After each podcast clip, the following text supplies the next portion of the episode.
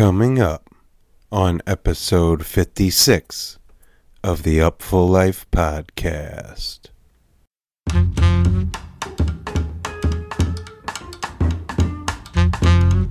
It's so easy improvising with people like that. It's the same thing with Bobby Previte or Matt Chamberlain, drummer in Critters Buggin, or Bobby Previte in Omaha Diner and various groups, Ponga, is that they're that the three of those drummers, they are composers in their in their own right. They they write they write music and even more importantly, they're highly compositional improvisers. They're just constantly outlining perfectly everything. The path is just being made constantly with the foundation of the drums, the way they improvise. It's just, you know, I'm just constantly amazed. The three of those people, particularly, it's just, it's it's a whole nother level of improvising. That's which, and it's a kind of improvising that I like, which is highly compositional. So it sounds like writing, sounds like pre-written material, but it's completely improvised. So it has the best of both worlds, right?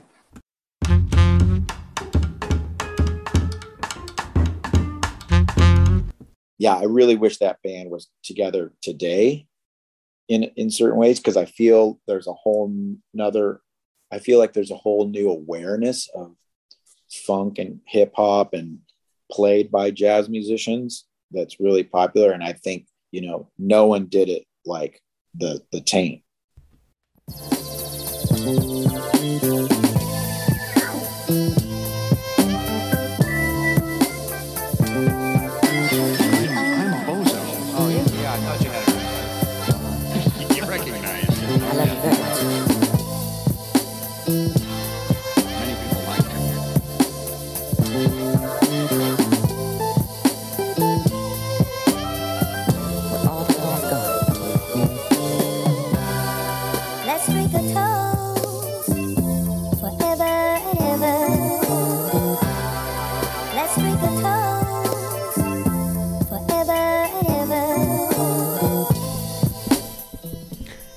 Yes, indeedy.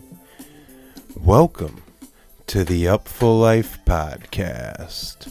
I'm your host, B. Getz, and this is episode number 56, coming at you live and direct from the Vibe Junkie Studios in Oakland, California. 5 6, all up in your mix and it's just about time for Jazz Fest. So grateful you are tuning in.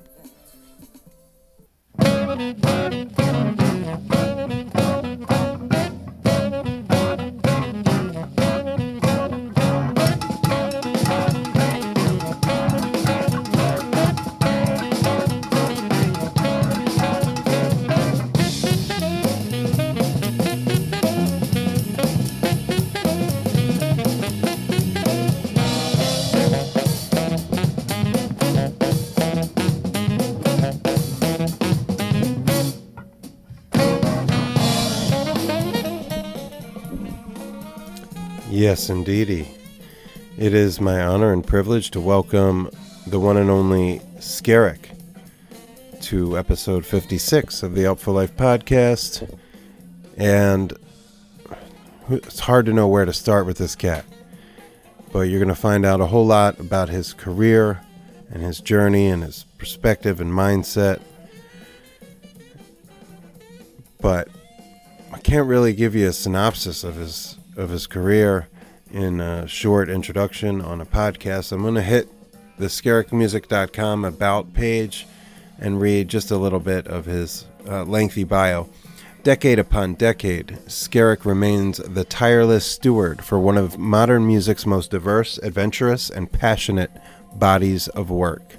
Skerik's world is one where dialogue flows freely between wildly disparate strains of musical thought, where no borders exist between jazz, sludge metal, where elements of Congolese soukous, dialect might find their way onto the million selling records of an alternative rock band, where an avant garde electronic translation of Ornette Coleman's deepest and darkest fantasies, shared with a select few listeners in a small club, easily attains the same level of satisfaction and meaning as an exuberant explosion of jazz funk catharsis shared with hordes of sweaty festival crowds all over the world. It is a world where all sounds may communicate freely with each other, so long as they all originate from true inspiration and good faith. They may encounter friction and chaos along the way, eventually emerging in a shared harmonious understanding. Or perhaps they might remain in friction and chaos, screaming in musical hellfire until the next chapter begins. Safety is never guaranteed in these woods, but boredom will never rear its head. That's a promise. Woo! That's that's good shit right there, Skerik. Whoever wrote that bio for you. Tip of the Kangol.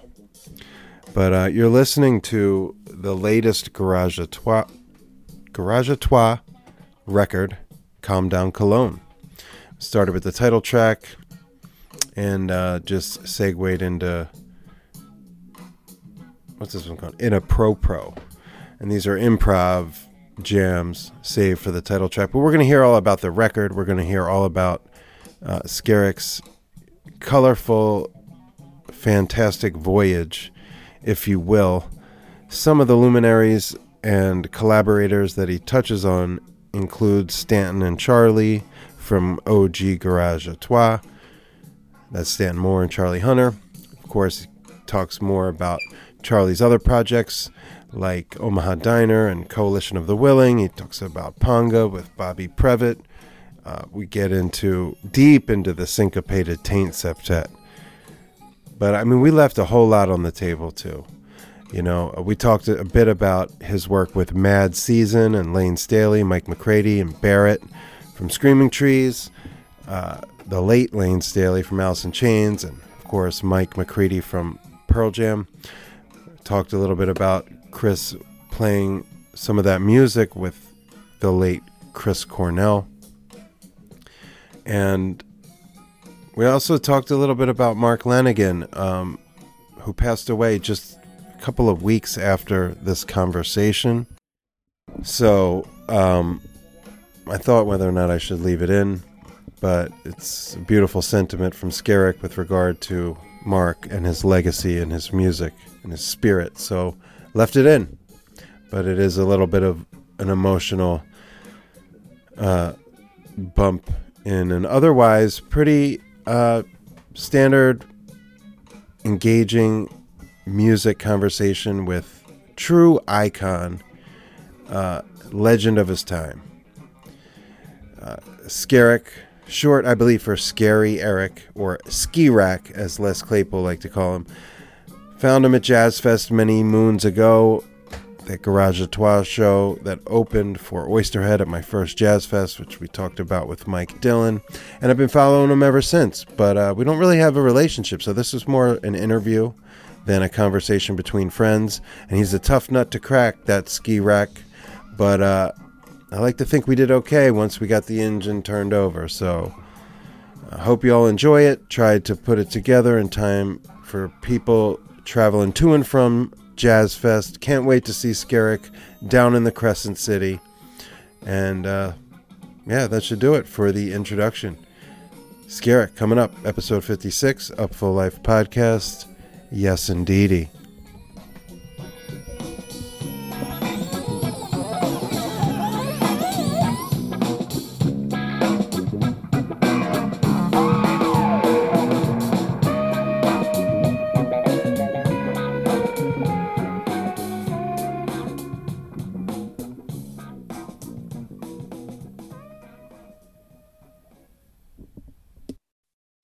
All right, all right. Well, it's a long time in the making, an honor and a privilege today to welcome the great saxophonist Skerik to the Upful Life podcast. What up? My man, I got to tell you, it's like I do this, you know, for a living, but it's it never gets old to to pop on and see somebody like yourself who I've been a fan of, you know, for over two decades and and uh, seeing the different twists and turns of your career and collaboration. So to have an opportunity to speak with you, I interviewed you once on the phone a few years ago, but you know, just to, to see you and talk to you, it's an honor and a privilege. So thank you. All right, thank you. Yeah. So just the other night, uh, Milt, uh, we were up in Marin, Sweetwater, got an opportunity to see uh, the OG Garage à Trois. Okay. Uh, yeah, yeah. I went to the Friday night show, the the middle night, and then I watched the Well, live stream on Saturday. Yeah, yeah, it certainly was. Yeah. Uh, Friday was good. Thursday was rough. why is that? uh, just Friday just getting started. Uh, what what makes? Yeah, Why you look at Thursday like that? you know, I'm just obsessing over like I had a really um, stiff reed, really hard reed, and it was it was it was really hard to, to play. It was like shouldn't do, I shouldn't do those things. Self inflicted uh, wound. Right on, right on. And then, but you had it figured out by Friday. Yep, definitely. Cool. Well, yeah, it was just great to. I, I- it's just great to see music again. Obviously, after the past couple years and some starts and stops. Um, I wanted to ask you, just uh, as somebody who makes you know makes their way in this world, performing on stage, what's it like right now? Uh, getting back out into the nightclubs. Uh, what was the vibe uh, on stage, and and how did you perceive the you know the audience in that regard? Yeah. Well, I mean, those guys have been playing more than me, and but I've been doing a fair amount of shows too. You know, um, and it's uh, it's kind of back to normal for me. It doesn't feel as strange before, but the problem is I'm not doing 200 shows a year you know, for the past two two and a half years, and um, that has really taken a toll physically. So trying to get back into shape, you know, just it's just really it's really hard. You know, not where I want to be at all. You know, so Sure. but did, the the Garage à Trois shows were good in that regard. It's just like I, but you know, I'm trying to train, trying to exercise every day, and trying to get something going on. I just, it's just, oh man, it's just, there's nothing like, you know, I can practice every day in my studio here, and it just doesn't. It's not the same as playing live at all. You know? Yeah, I'm sure. And this, sounds like not unlike a athletics sports team. You know, you like you got to play in the season and practice and keep yourself in like a physical, mental yeah. space. So the the long gaps between performances, I guess, is not unlike you know an athlete in that regard. But I don't think fans Yeah. consider that. So it's an important thing to raise. I think a lot of fans just think snap of the fingers, you sell some tickets, you get back on stage, you pick up where you left off in 2019. And it it obviously doesn't work like that. But from the audience perspective, I mean, Friday night was fantastic. Uh, wouldn't have known that there was any rust or any like, you know, struggling to to pick up, you know, your Yeah. pace. I mean, we didn't feel that in the audience at all. And and you talk you talk about the chemistry. I've, I've listened to some interviews and read about the chemistry between you know Stanton and Charlie and yourself and those guys. Um, that's got to play into it, right? Like the the history, the chemistry uh, enables you to maybe get up to speed a little quicker than you might otherwise with other cats. Yeah, I mean it's pretty it we have a, a thing that's ready to go, but um it's also very challenging playing with with those guys. So it's a it's a double edged sword. There's familiarity, but there's also a really high level that has to be um, achieved, you know, to hang. Sure. you know, it's like it's yeah, it's not, you know, it's not messing around at all. It takes a lot of preparation for me and and a lot of focus to to pull that to pull off playing with those guys. You know. I mean, it's just a this is a whole nother thing. But you know, I'm I'm glad people. Um, you know, it, it's hard when you know you asked about the COVID thing. You know, I look up in Marin County. I was like, oh, it's ninety two percent vaccination rate, and et cetera. You know, you kind of look at statistics and the the club. I mean, people have been buying tickets and not showing up there. So it's um you know, it's difficult in in that regard. It's kind of hard to figure out how to play, but and I don't want to be the, a person that's just you know, well, I need to play, you know, it's like I don't care about people's health, you know. Right. So it's it's tricky, you know, I definitely don't want to come off as like like that, you know. But I mean, yeah, I just communicate a lot with the locals and and people in a certain market before we agree to play somewhere. You know, is this a good idea? Is this a responsible thing? And you know, people are wearing masks most of the time. Saturday night there was, you know, a bunch of people that weren't. I would have preferred that, you know, people, everyone, especially in a smaller club when you're, you know, I want everyone to be looking out for each other and you know you know it's if we want live music to continue and flourish and, and get back get back to it you know we need to be responsible and do things differently than in the past i thought that the mask wearing at your show was was more than the norm in my experience on friday night uh, yeah. i thought that I saw more mass per capita than than normal. And I live in Oakland, so we, you know, when we do go to concerts, we're going to the Black Cat or the Boom Boom Room or the Fillmore, and I didn't see it so much as I did the other night. So that was encouraging. And yeah, I was looking at pictures of like Mos Def and Talib Kweli in Paris last week, and every audience member is masked in France. Well, that might have been was that was that at a theater? Yeah so that's different too because when you're at a club like Boom Boom Room or Sweetwater, it's it's a club where people are drinking. Right. So they're taking their masks off and drinking, and you know, whereas a theater, you know, they're drinking before or after, and you know, maybe they don't serve in the theater. You know what I mean? So I think it's easier to be masculine. But I mean, obviously in Paris, it's a whole different. There's different rules and stuff there too. With regard to like the music itself with Garage the the current and original incarnation, um, I found that the the All Kooked Out. You know, I know Mystery Funk is the first record, but All Kooked Out is kind of the genesis of this collaboration and connection and well those two records were made at the same time. Okay. Um you you went in there to do the All Kooked Out and then ended up making mystery funk is that? Yeah yeah we had an extra day in the studio and um we're like oh let's let's just uh let's mess around and you know record just improvise and do some do some different stuff. Because we'd done a lot of songs the pre-written material you know right. before. That's where that that's where that came from. And it was just the three of us too.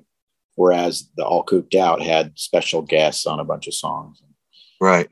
Yeah. but you play a lot of the All Kooked Out material or a good chunk of it in this you know oggat yeah configuration yeah, we, we like uh we we sip on the uh nostalgia bottle and bust it out for people, you know, some of those tunes. I like some of those tunes and I don't get to play them anywhere else. So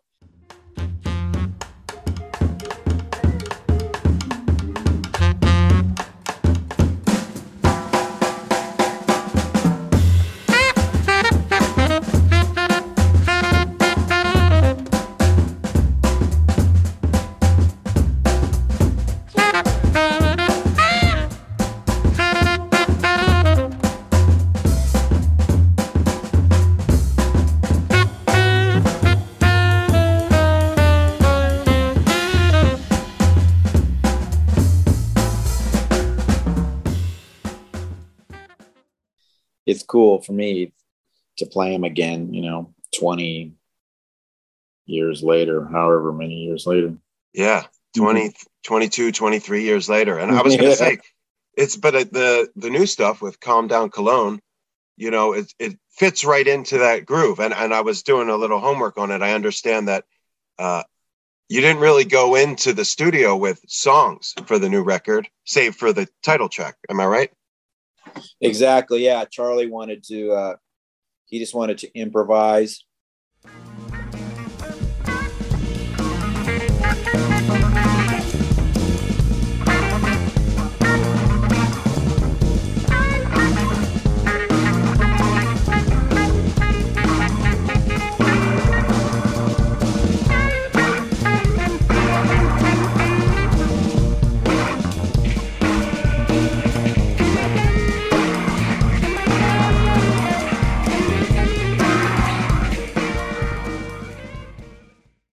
we had been we were doing a three night run at Nectar in Seattle, and it was the Sunday, and we'd been doing a lot of improvising at the shows, which was really fun.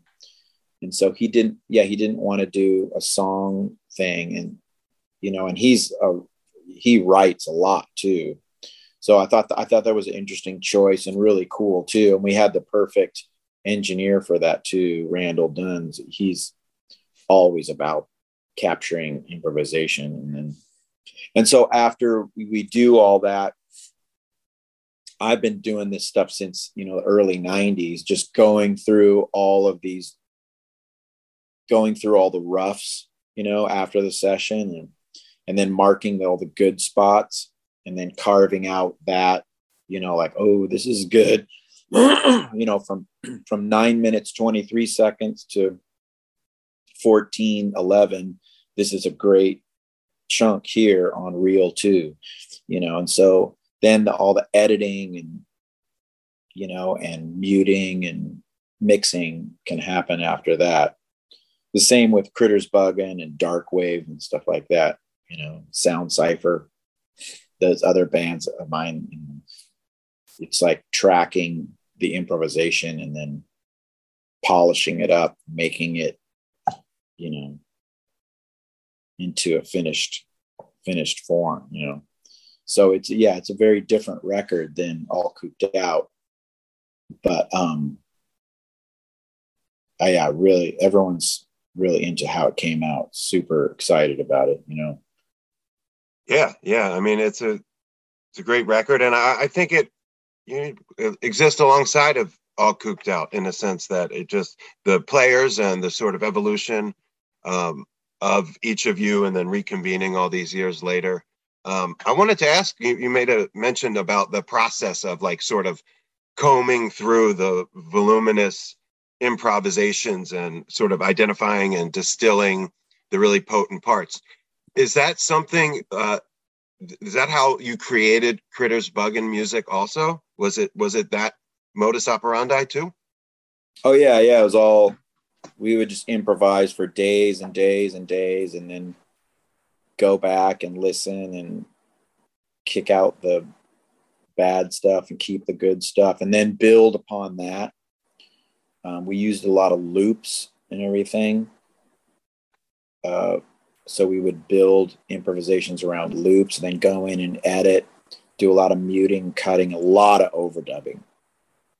You know, weeks and weeks of overdubbing and and mixing and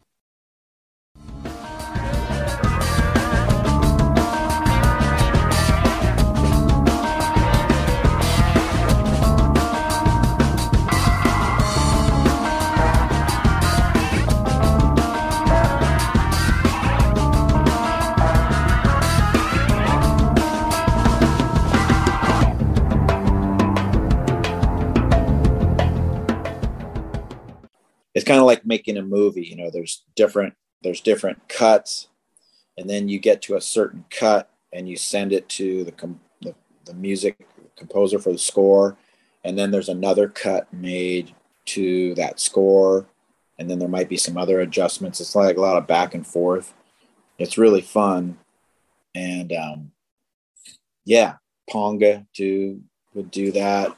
Ponga was completely improvised. Critters Buggin started writing music later on, but you know, then you have then you know a record would come out and you try and learn those songs that you improvised and cut up and overdubbed them. It's it's really difficult. We could we couldn't really do that with most of the music. I was going to ask about that. Like, how do you, how do you then go and learn these these little sections that were lightning in a bottle, right? You just caught yeah. it, and then you got to go back. But my my question with regard to that is, Critters Buggin, and and even Ponga, we're talking years and years ago. You know, Critters Buggin especially into the er, mid '90s, right? So technology now, I imagine it's a bit easier. You can sit at home with headphones and your computer and comb through the jams and listen to the music and cut and paste them with uh, you know an arrow and a mouse you weren't doing that back then what what was what was the difference like how did you do this modus operandi of of improving and then selecting in the technology of the 90s yeah it was a lot different we did a lot more stuff in the studio listening together, you know, for hours and everything. And then the engineers would give us DAT mixes. So we had DAT tapes and we'd sit around and like, so we would borrow someone's DAT player. I mean, I couldn't afford a DAT player back then. Right. Thousand dollars or it was, it was, you know, it was no way. And um, so we'd borrow a DAT player for someone and just listen you know, I would just put the headphones on, listen for hours and hours, and make extensive notes. Like I have notebooks full of, uh, you know, markings from that stuff. But it makes me think of that new Garage Trois record, Calm Down Cologne, that the results that we came up with that day is like we would have never written that what came out of that. There's there's there's no way. There's you know because uh, the uh, our engine the engineer Randall Dunn he brought in this really cool synthesizer this modal um, 002 I think it is. It's this uh, English synth hybrid synth. And um, I started playing that and, saxophone at the same time playing these little lines. And so right there you're working within certain limitations right? Because I only have a range from F concert to um, D, actually E flat concert. So a little under an octave chromatically with the synth if I'm playing one hand on the synth and one hand on the saxophone. So there's just all these things that you wouldn't necessarily, you know, I would never write that way, you know. Oh, right. I'm, I'm going to come up with a song that's only between F concert and you know E flat concert. You know, it's just you know what I mean. You would just never um, limit yourself to that. So working within limitations and working uh, composing within the improvisational uh, zone, you know, it's it, man, you can get stuff that you know you would never come up with. But you know, I love the Wayne Shorter improvisation is composition sped up, composition is improvisation slowed down. Two two ways to a similar result.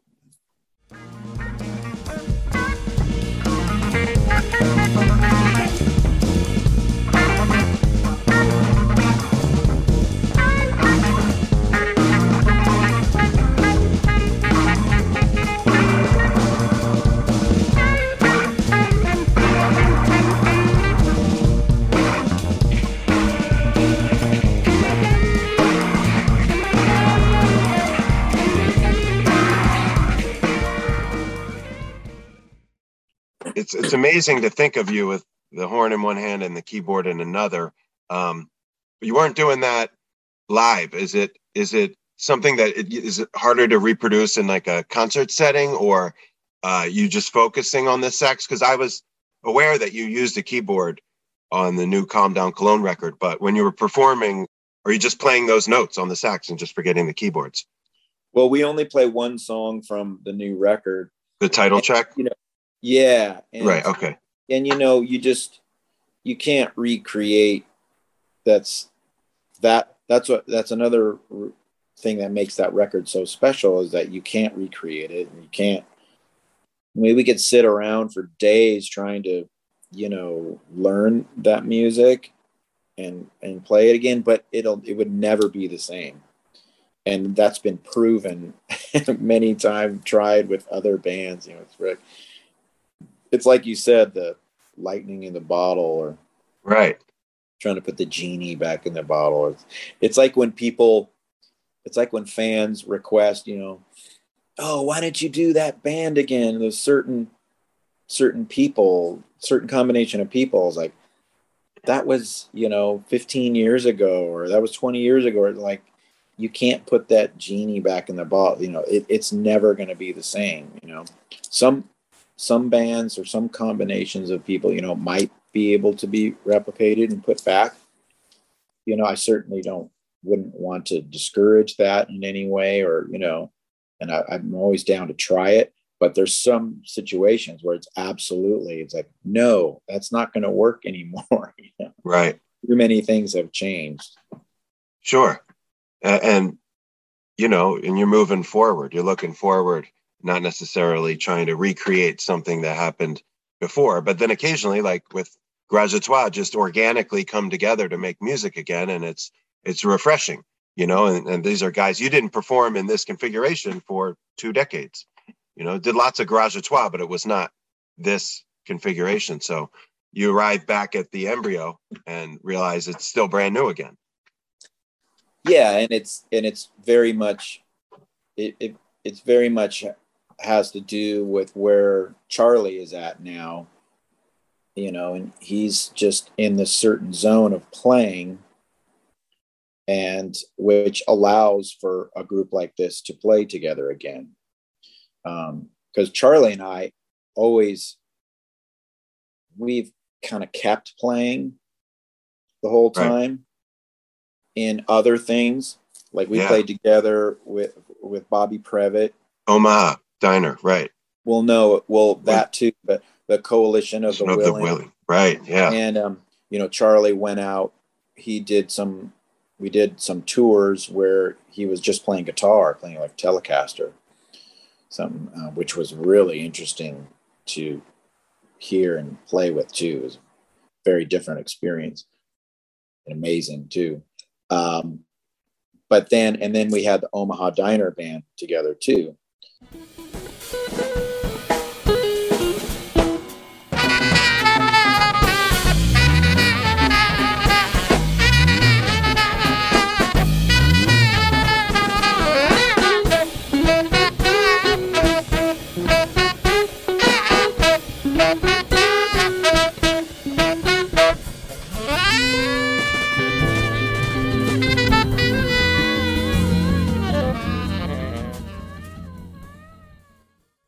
so you know it was it was cool. And then stanton and i were always playing together you know with the other two versions of garage Trois and all of our other little things.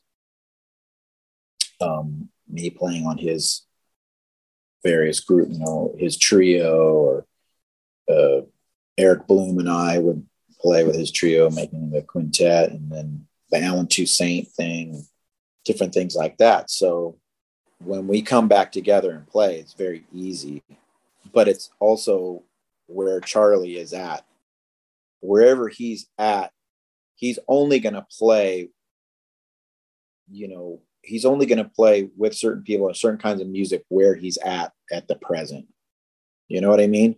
And this just happens to fit his frame of mind and, and where he wants to be musically right now.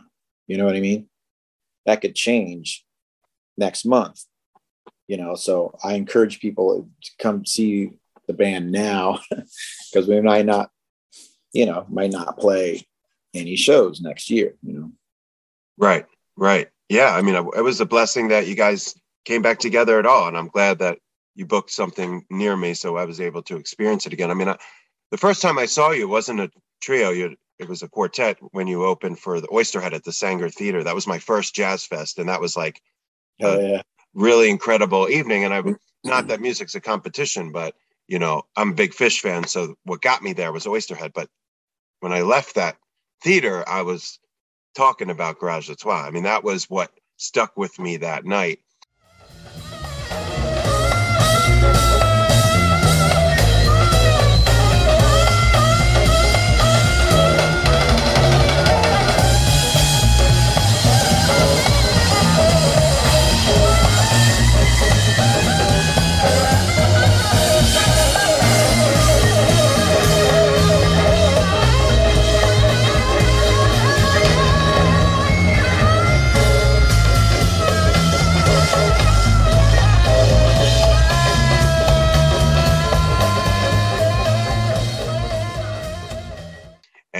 And really it's like kind of you know opened the door for me to come back to new orleans every year and introduced me to all the players in the group.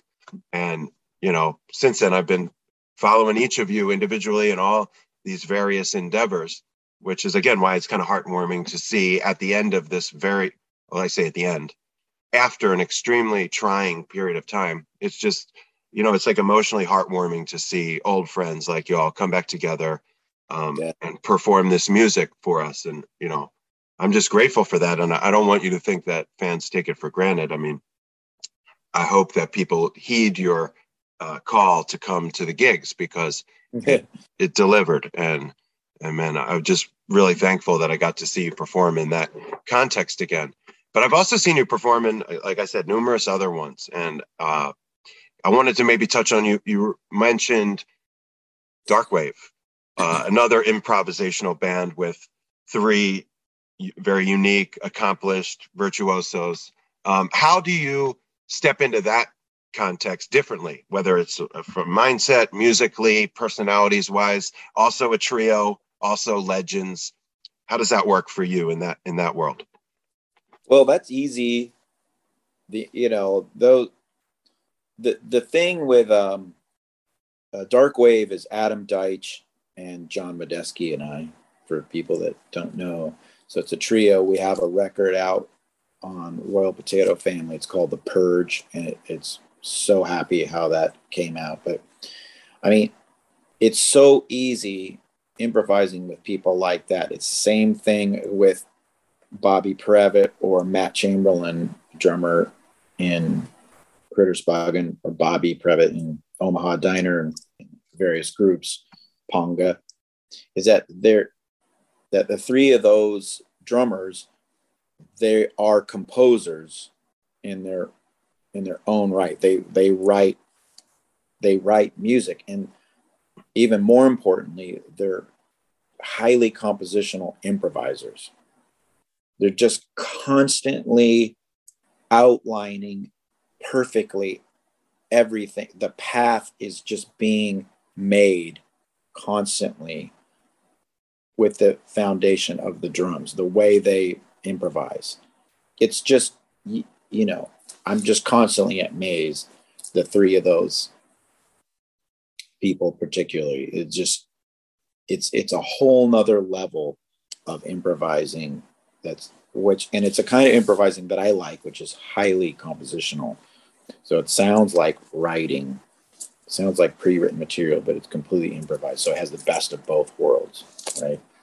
And then Medeski, it's just you know, there's he doesn't really need anybody else, so I just stay out of the way. It's kind of like Charlie, right? you know, they can they're they're playing two instruments at once and just defining harmony and and rhythm and flavor and sonic things and everything. So everything is there. It's just it's very easy, you know, and it's really fun and it's very challenging. So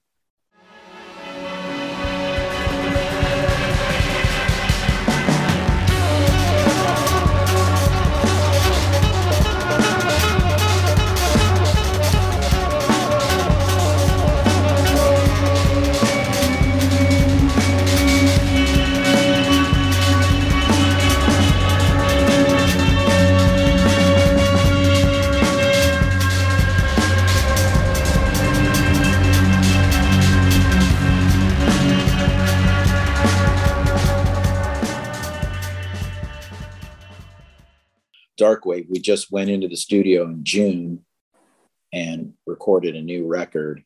Sweet.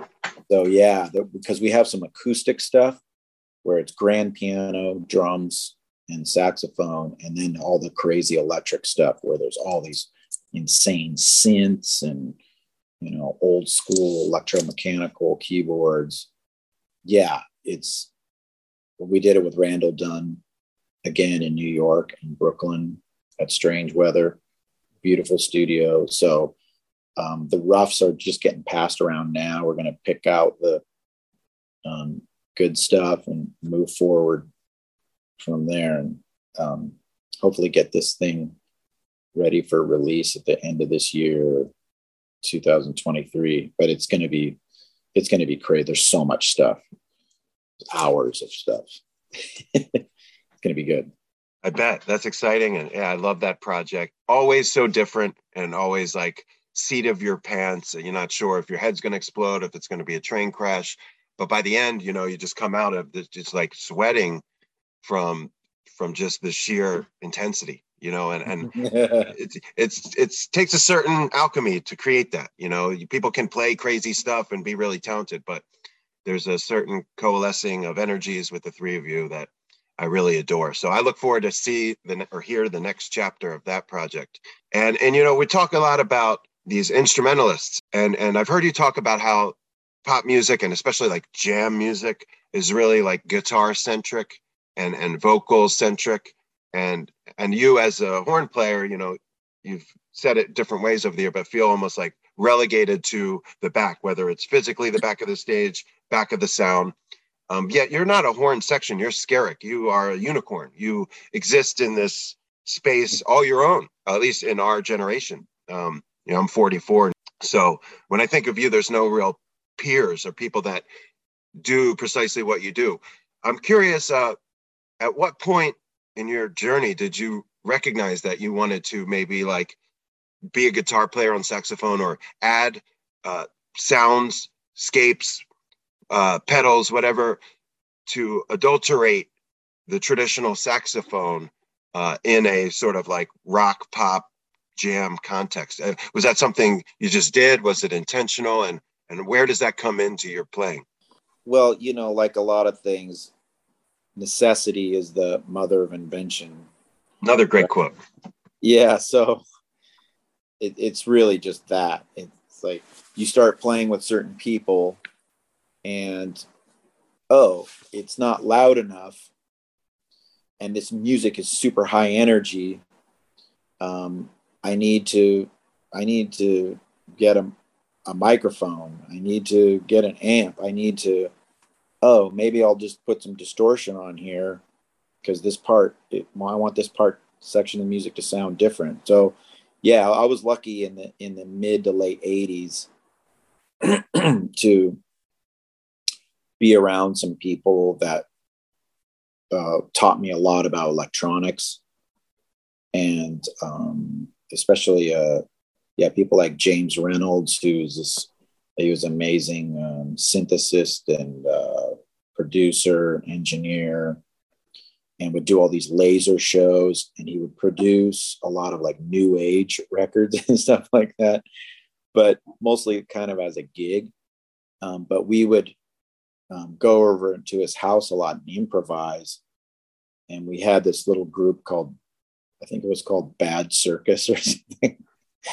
and um, he was a very conceptual thinker because he was trained as a theater major.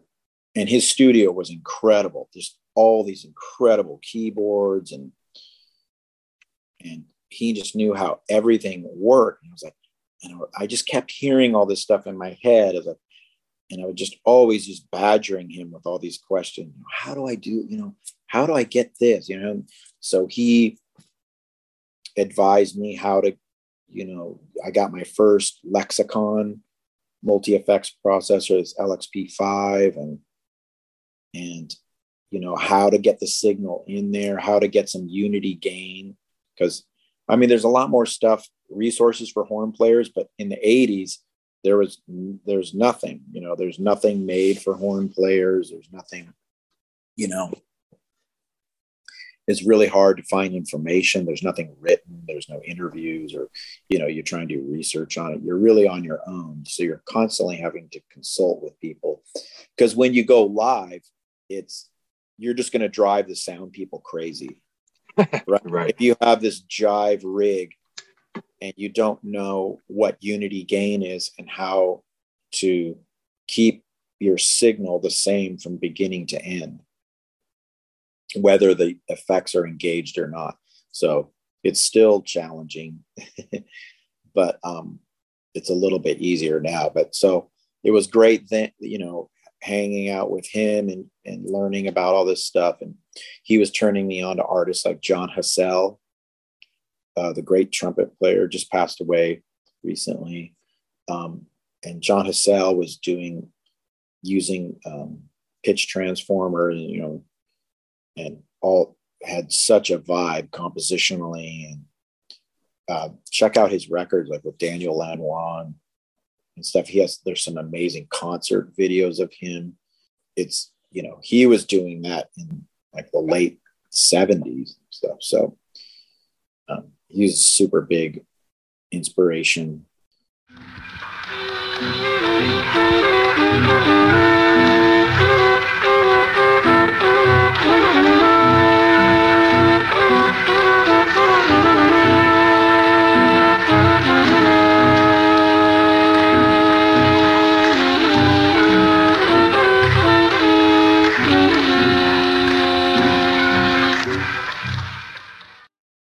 So, but um, yeah, that hanging out with James in Seattle in the 80s and then um, um, playing with this crazy trio Sadhappy in seattle in like 1990 91 92 which was super aggressive loud you know instrumental music.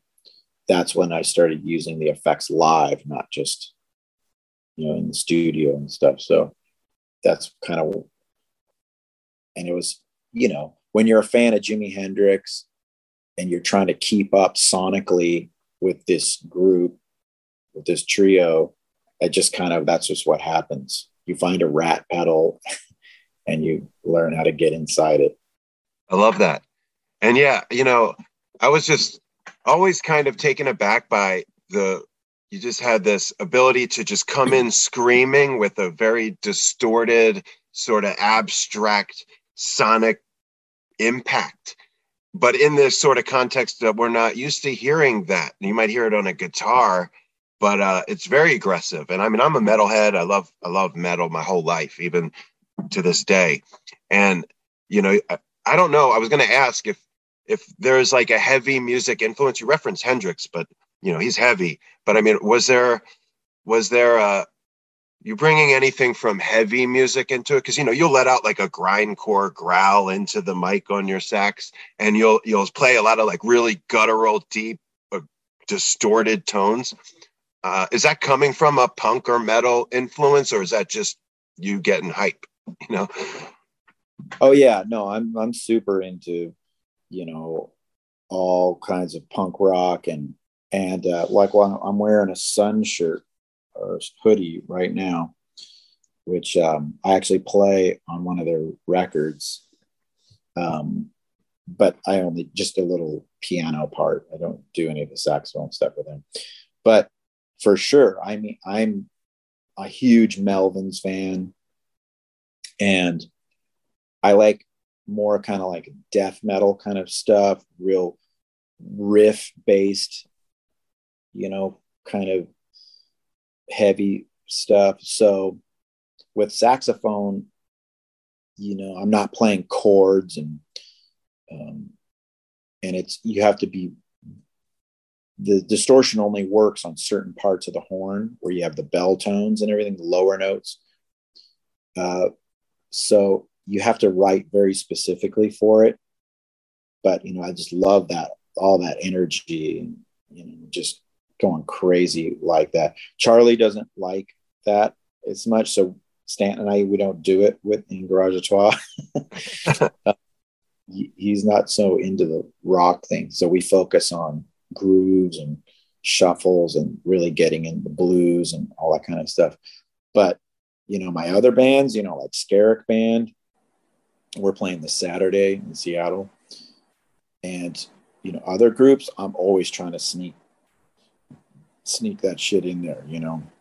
And you know, Randall Dunn, our engineer who does a lot of these records, you know, he works on a lot of black metal stuff and oh yeah?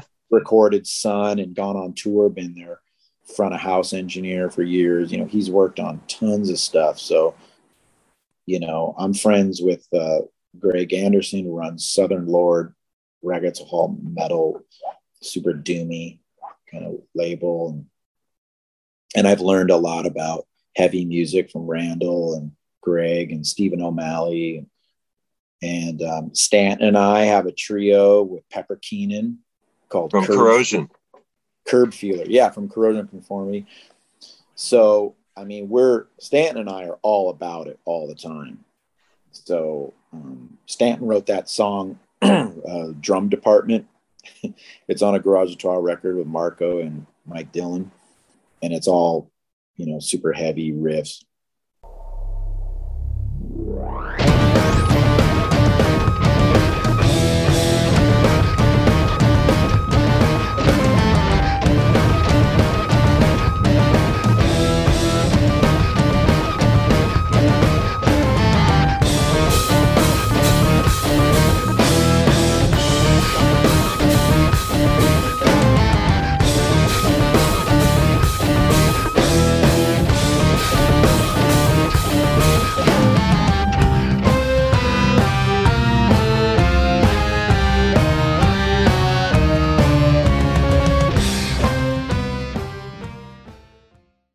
And so uh, Dead Kenny G's was featuring that a lot. Yeah, uh, Critters Buggin has some really good, you know, features of that, like Punk Rock Guilt, the song on Stampede. It's good examples of that.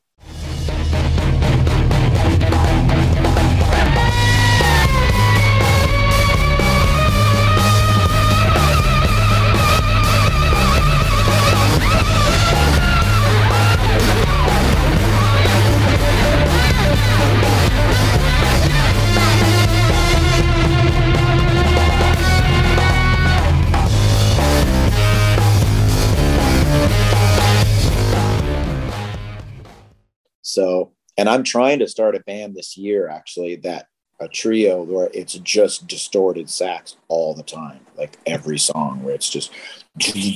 I have a super heavy band called Lorbo.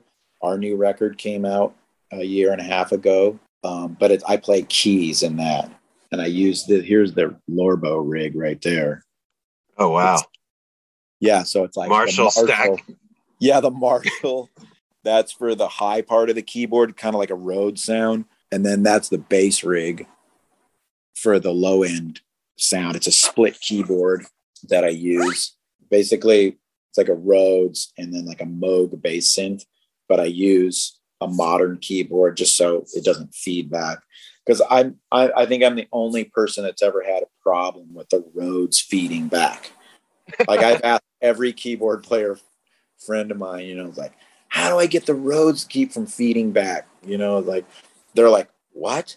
you know, what do you mean? Like, like no one is, is, running it through a Marshall, you know, like right back, you know. Like, so that's really fun, but it's not on saxophone, you know.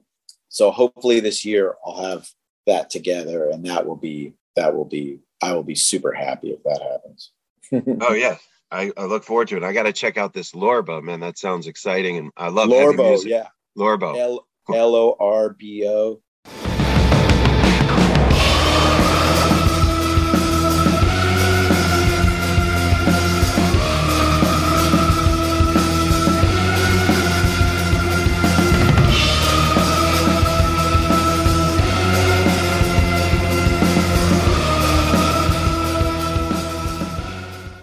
yeah, and we just put out this vinyl. It's on Bandcamp, L O R B O. It's awesome. It's um, Brad Mowen, the singer from Master Musicians of Bukkake, and and uh, Low Life, and then uh, Lupe Flores from uh, Tacos and Wild Powers.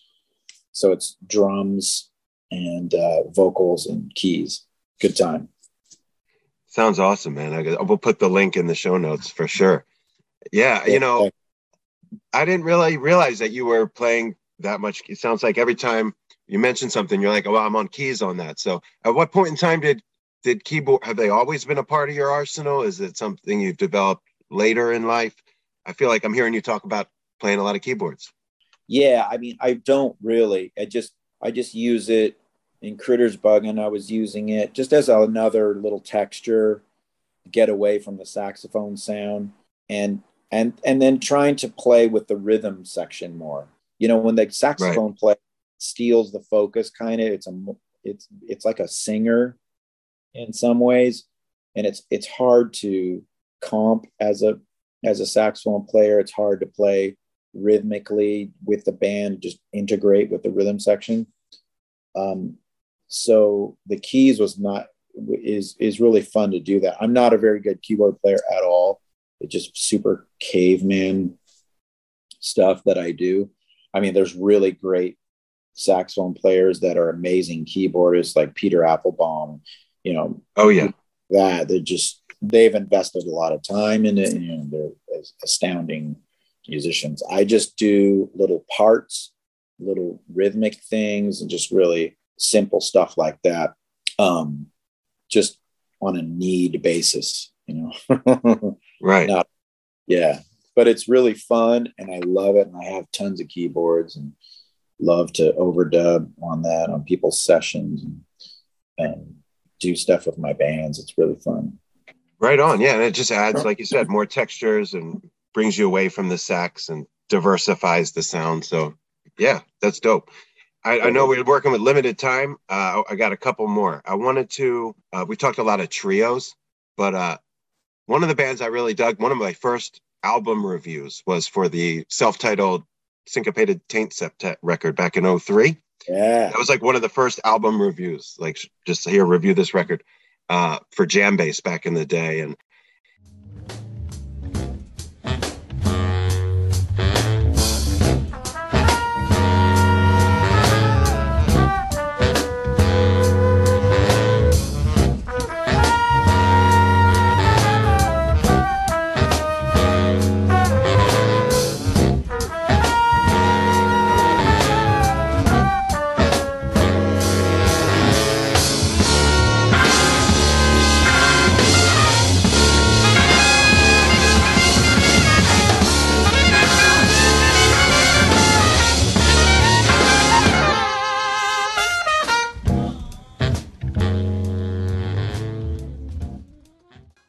you know, I've heard you talk about it on a pod or uh, maybe on an interview. You say that you get a lot of fans around the world coming up to you, talking to you about the syncopated taint septet. Uh, aside from the name, uh, what uh, what do you think it is about that project that you know follows you around? It was because it's pretty niche and and it's kind of like obscure, but it's not like a Garage à Trois or a Frog Brigade in terms of the notoriety. Uh, but sounds like people know what, what's up. What do you think about that project really hit with people? Yeah, I I don't know. I mean, those the live shows really created a lot of impact. But it's the number one band that people talk about and ask about by far whenever I'm on the road or you know touring and playing different cities or or it doesn't matter where I am. That everyone asks about that. They don't ask about Les Claypool. They don't ask about, you know, other people I've played with like Roger Waters or, you know, they don't ask about all the other bands I've played in that sold tons more records, you know. You know, it, it's really odd. I don't, I don't, I don't, it's, it's very strange but it's awesome too because that band was just really a labor of love and everyone sacrificed a lot financially. Went broke doing it.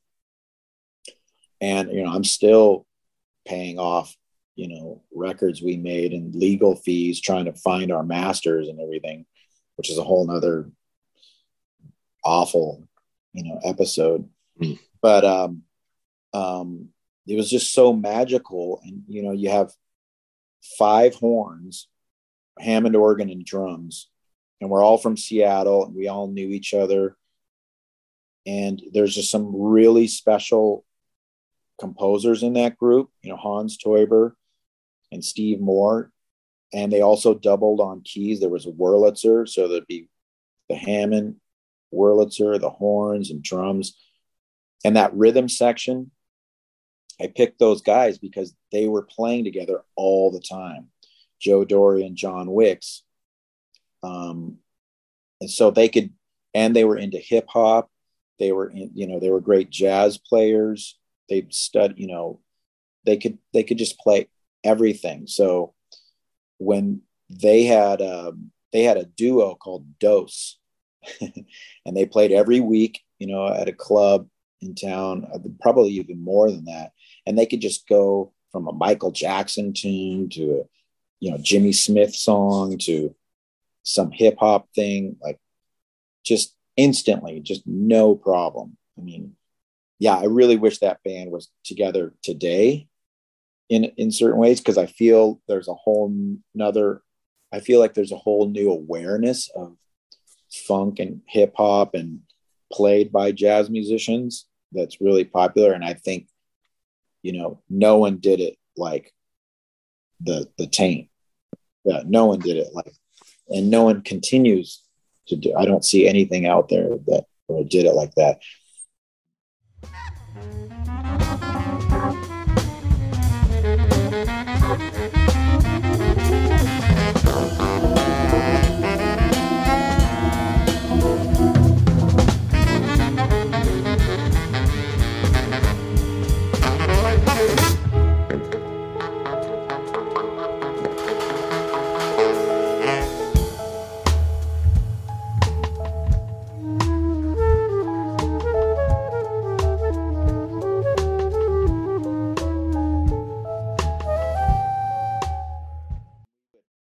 We had really great compositions, but also really amazing improvising. And Randall Dunn, I got to say again, I mean, Randall Dunn was our front of house engineer. We were really lucky to have him on the road. And some nights we would walk into a club and he goes, We're not using the PA tonight. We're not using the PA. Oh. Ah. Set up on the floor and play. People really remember those gigs too, because they would walk into a place like Wow Hall in Eugene, and it's like, what's going on? No one's on the stage, and we're playing all acoustically. I mean, obviously the organ is playing through Leslie, but you know he's playing quieter, and then we're walking around the space using the space. I mean, it's you know it creates it's a real magical you know moment when you can have that flexibility. Or sometimes we'd be playing. I remember we played in um, San Francisco. I forget the name of that club. It had a it was like a U shaped and had a balcony up top, kind of like Maison and Maison in um, New Orleans. What was the name of that place? Mm. San Francisco. I forget. It was in. Was it in the Mission? I forget. But you know, we'd come out and do an encore with like no PA or something. He turned the PA off and and tell us to play acoustically, and it just it just brings everyone together. You know, just like Maurice Brown, he has a great story of um, uh, he's on tour with Anderson .Paak, mm-hmm. and um, they're playing Madison Square Garden, and Anderson's like, Maurice, I want you to walk and play trumpet from the other end of the stadium up to the stage because he would have Maurice open up shows, I think, too. Yeah. Solo. And and Maurice was like, okay, I'll put my wireless on, you know, and have the thing. And he's like, no, you're going to play acoustic. Like, I think he even told him to play it with a mute on, with a mute in on the bell.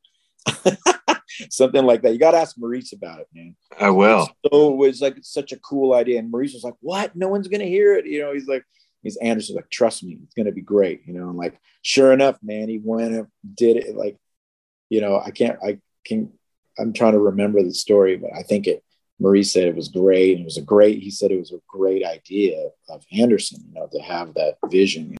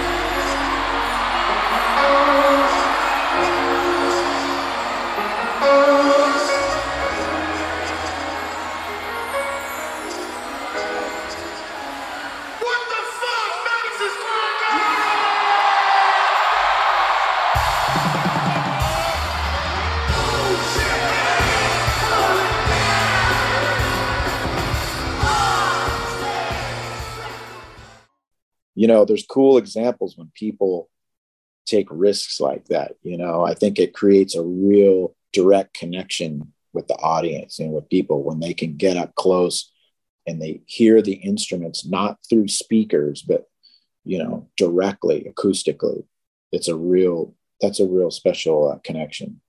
Yeah definitely. And I've, I've seen that a number of smaller things in new orleans. And you're right when it when when the horns come out into the audience and you're just hearing it straight out of the bell or whatever, it's it's different. It's it fills you in a different way.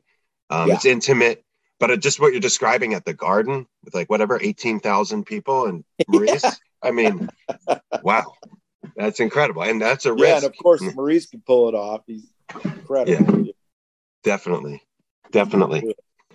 All right, I got one more for you. Uh, I could talk forever. Maybe we'll do it again down the road because uh, you know it's a long list of projects you've been a part of, and you know I'd love to talk about them all. But uh, you know, you're a Seattle guy, and you existed and performed uh, during the Seattle era, but you know, you've obviously transcended that geographically and generationally. But a lot of people really hold on to your contributions to the Mad Season record and and the live performance from the Moore. And I'm sure you've been asked about it a million times. I even asked you about it the last time we talked.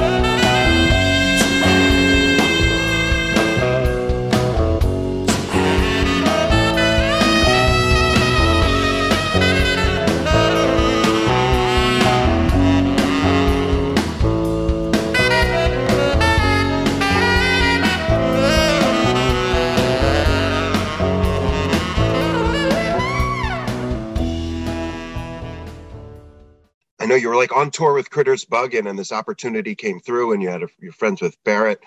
Did you know uh, that that this was going to be something like that would be held on to fans around the world forever? Did it feel like just a gig at the time? Just take us back there to the moment you get the call and and you perform with them, and and just that whole moment in time with Mad Season. yeah, well, it, it, for me, it was just another gig for sure because I was on tour with Critters Buggin, and um, I think we were in Colorado.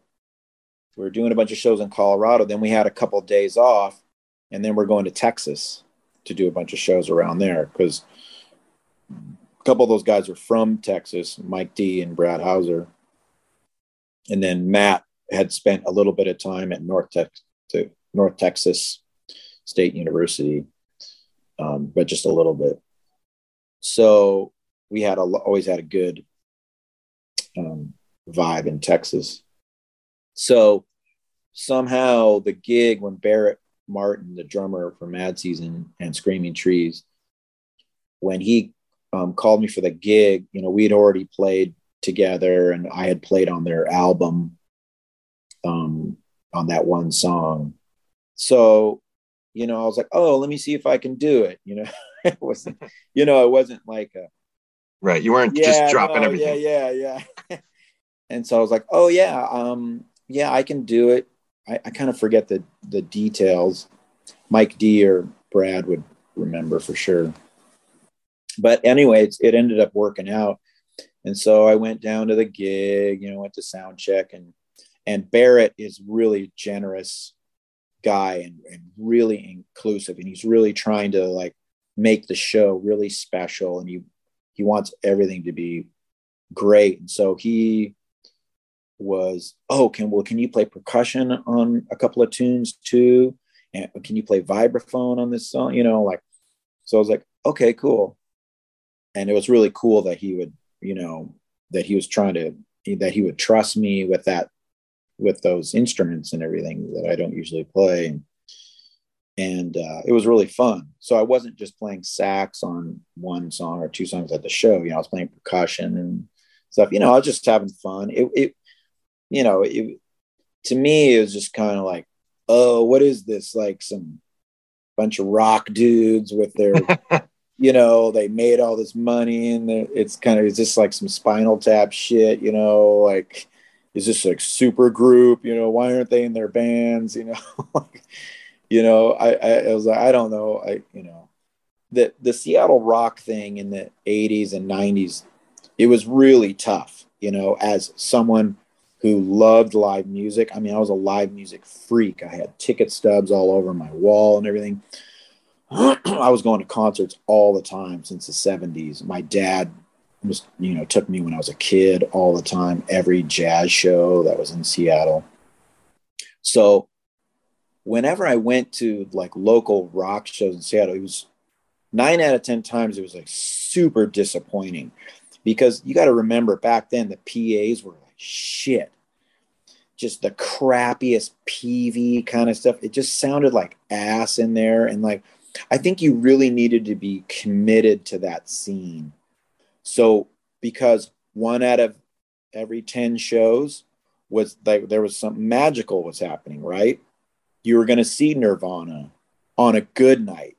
You know, and cuz and and all these guys will be the first in Pearl Jam, Soundgarden, I mean all, all of them will be the first to tell you what I'm saying too. It's like, yeah, it's true it was like you know we we were just learning our instruments back then and it was rough the sound systems were shitty you know maybe we didn't have a sound check you know it was it was not like you know that's the real you know at the street level kind of like shit you know it's not you know you don't just go like people's impression of nirvana is from their records or they see a dvd video or they see them on mtv unplugged or something. That's not that's not where those guys come from you know? They didn't start playing in Rio with Pat Smear and stuff. You know what I mean? the second guitar yeah. play uh, with a killer second guitar player. You know, like that's not. You know, they were just young guys trying to figure it out too. Dave Grohl talks about it all the time. We didn't know what we were doing. We just fucking played every day, you know, or whatever, you know. And and so for me, like going to these famous clubs like the Vogue they weren't famous at the time at all. Right. just dives, you know. So going to these places and seeing bands, you know, it just it really it really sucked. So I didn't I stopped checking a lot of that music out, you know, and I was more into like jazz stuff and everything too. So anyway, at that time, you know, I'm much more into rock stuff now. But back then, you know, in my 20s, I was much more into, you know, nerdy jazz stuff and trying to learn saxophone. Yeah, so it was very few shows that were memorable and sounded good. I remember one, it was Halloween at the Central and saw 24-7 Spyz. Oh, yeah. that? Yeah, that yeah. was amazing. And it was one of the best shows they had on that tour. And they broke up because they were fighting all the time, I guess. and um, I later became friends with those guys actually with my band Sadhappy, and we went to Electric Lady um, Land Studios in Hendrix Studio in New York, and we're uh, watching them mix or something with Terry Date or something. It was awesome, you know. Wow. I almost got to play sax on something too, but then Branford Marsalis came and. I was like, I was like, oh shit, okay, good. You know, like, oh good, that worked out. Those are just great guys, an amazing band, amazing musicians. Yeah. So I was really lucky to see, you know, Fishbone and Parliament Funkadelic and 24-7 Spyz on the good nights. You know what I mean? Like the killer yeah. nights. They were much more consistent too as bands and much better musicians than the Seattle bands. And, you know, just, just way, it was a completely different experience. So those are the shows that had the most impact on me. So when the Mad Season thing came by, you know, I was there for Barrett. You know, he just was into all kinds of different kinds of music and and was just so inclusive and open-minded because oh, a lot of rock guys too that in seattle they're, they were super close-minded and you know they didn't listen to different kinds of music and you know it was just really boring for for me you know it wasn't interesting at all you know so um but you know i'm still friends with barrett to this day and it's and it's and he's just obviously he he started Tuatara after that. Yeah.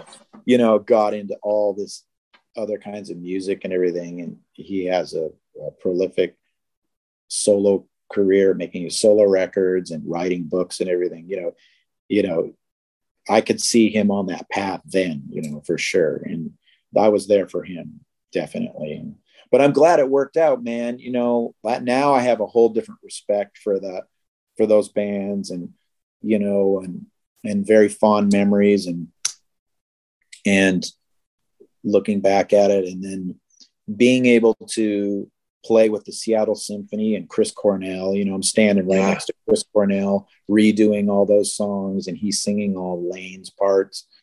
You know, a few years ago, was that 2016 or something?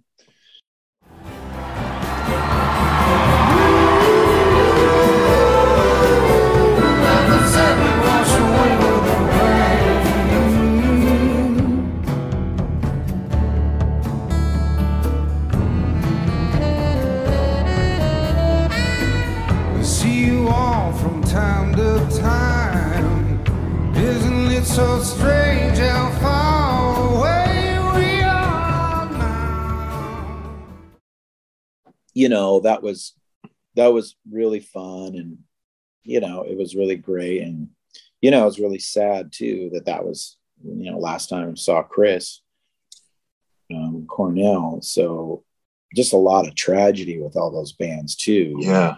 Layne's gone and I mean, thank God uh, you know, Lanegan, Mark is still around. Yeah, yeah. Just got I his book. Oh my God. I was just gonna say I want to read his new I read an excerpt of it. It's just yeah. incredible. it's just like yeah. what? Yeah, and he's just one of my favorite singers. And and now when I look back, you know, I have a whole nother appreciation for Layne singing. I mean, I mean, I mean, what are the odds that you know these singers like Chris Cornell and Layne Staley and Mark Lanegan, you know, so advanced and and such unique vocalists, you know. I mean, I used to think a lot of Soundgarden stuff was super corny, you like like really bad metal kind of thing. But when you break it down musically, you know, you know, singing all these rhythmic phrases over the bar line stuff and everything, it just like man, it's it's it's really something special, you know. Yeah. And definitely. all those vocal harmonies that Layne was doing everything, you know, it's just it it really is, you know, they really were special. Yeah. There wasn't just some hype shit. There there's some there's some really great musicians in that band. Like Matt Cameron, I mean, what an incredible drummer, you know. Yeah. So you know, I did a gig with Matt Cameron a couple years ago with Wayne Horvitz. Yeah. We were playing some extremely difficult. We played a Roscoe Mitchell song, Nonaah. I, I can't, I don't think, I don't know how it's pronounced, but you know, we're all reading this chart. It has metric modulation all over it. He memorized the damn thing. showed up at rehearsals. I was like, do you need a music stand? You need you for your train? He goes, no, it's cool. You know, I got it. You know, it was just like, whoa. I mean, yeah, it was like, there's not even jazz musicians in town like that were doing that. So, I love the history. I really love just to hear the the relationships and the history and how the music has, you know, caught up to you or you caught up to it, but it might have bored you in 95 and you know in 2022 it, not so much you understand the the depth yeah. and the power and it was ahead of its time and if you think about vocalists when you close your eyes and you can just hear a note and you know it's them i mean Layne cornell i mean come on those guys they're the iconic pipes you know like uh yeah only sound like themselves although a million people have tried to imitate both of them in the in the aftermath but you know, I, I, if I could pick one of those bands from that era, it's Alice in Chains. I, I love them to this day, and it's just really, really resonates with me. So I'm a big fan of Mad Season, and you know, I've always kind of wondered how you ended up involved. So thanks for breaking it down. so I just wanted to again thank you and and say thanks for the music, thanks for the time, and of course, you know, down the road when you have more stuff cooking and you want to tell the world I'm happy to be the platform to let the people know what you got coming out. So be on the lookout for new DRKWAV and new sound cipher. New sound cipher record just got sent to the record plant in New Orleans for vinyl. What's that project? That's um Tim Alexander, drummer from Primus. Yeah, Herb, right. Yeah. Herb, yeah. And um Tim Mason, amazing uh modular synth person and bassist. He toured a little bit with Master Musicians of Bukkake and some other groups. He's um, really incredible. Does this the the whole modular synth thing, and it, it, it's a really unique thing. So, man, it's that is a super fun project. And again, Randall Dunn tying it all together and He's the Kevin Bacon of all your projects. Not even six degrees of separation. Right. Right on. Sound Cipher. We're on it. Yeah, We're man. on it. I look forward to it, DRKWAV. And yeah, man, thanks again for everything. And uh, we'll be in touch down the road. All right, B. Thanks, man. Thank you.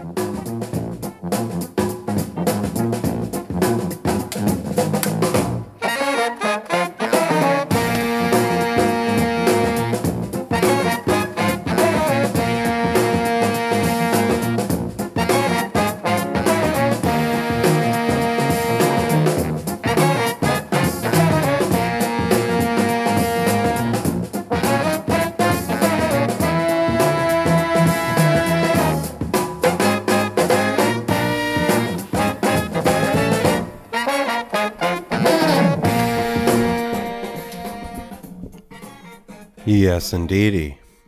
Want to say large up and big thanks to my man Skerik. Thanks to Skerik coming through the Upful Life podcast, laying it down.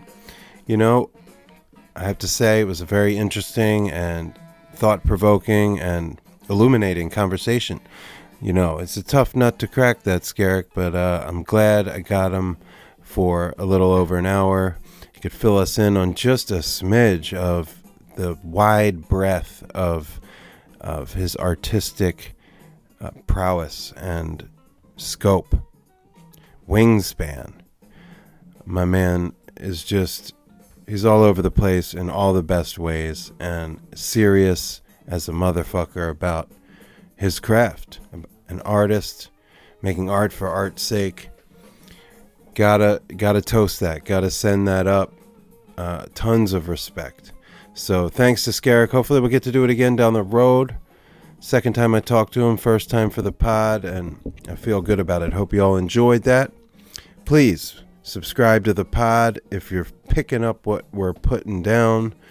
Just smash that subscribe button. And if you're if you're so inclined and have the time, please rate and review the pod on Apple Podcasts or really your your platform of choice. It really helps out with the algorithms, like I done told you a time or two before. And if you have any commentary or, or you want to uh, make a suggestion or uh, send some constructive criticism, feedback, suggestions for guests, hit me up by way of the email b.getz at upfullife.com, b.getz at upfullife.com. Love to hear from the listeners, and we appreciate you. I appreciate you. You can stop by upfullife.com, check out what Guan, and if you're feeling it, there's a donate button on upfullife.com. Much appreciated. And with that, like we always do about this time, we're going to get into the Vibe Junkie Jam. And I had to take it back to New Orleans. I had to take it to Tipitina's Uptown. The year was 2002. Uh, Colonel Claypool's Fearless Flying Frog Brigade. Ski Rack, as Les himself would call him, in the Red Devil suit. Claypool with the helmet. You had Mike Dillon, you had Eenor on guitar. Robert Walter's 20th Congress opened. It's a legendary show in Jazz Fest lore. I'm going to play uh, a few songs from it for the Vibe Junkie Jam. Uh, Holy Mackerel, Highball with the Devil, Cosmic Highway. So that's going to do it for episode 56 of the Upful Life podcast. I'm packing up. Uh, I'm headed to the Crescent City for Jazz Fest after two years of of silence. I guess is it three because there's been we missed two Jazz Fests. So I guess it's three years. Yeah, um, I can't wait to get back. I got to make a stop in Los Angeles on the way, but uh, you'll be hearing from us on the other side, and hopefully I'll have some content from Jazz Fest. I'm bringing the mics. I'm bringing my podcast machine uh, yeah, have have Zoom will travel. So uh, with that, we'll say goodbye, job bless, and we'll see you next time. Yes, indeedy.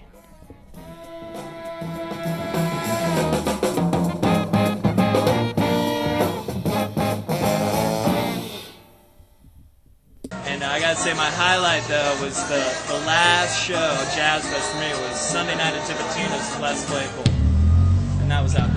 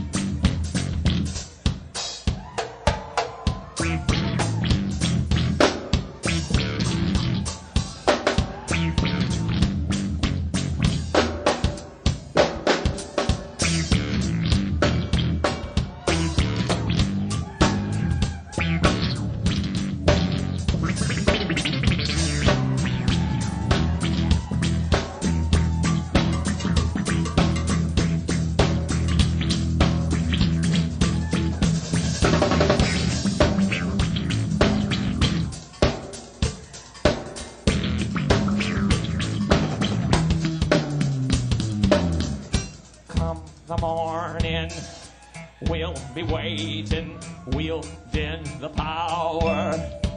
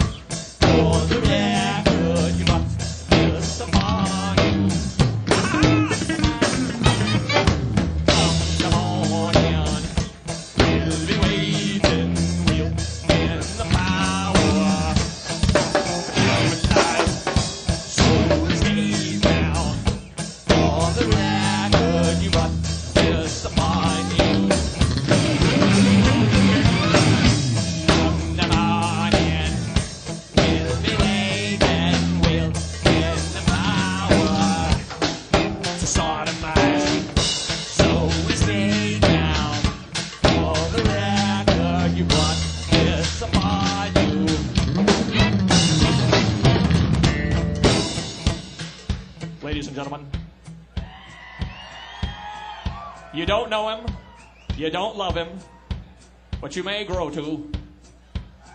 Mr. D.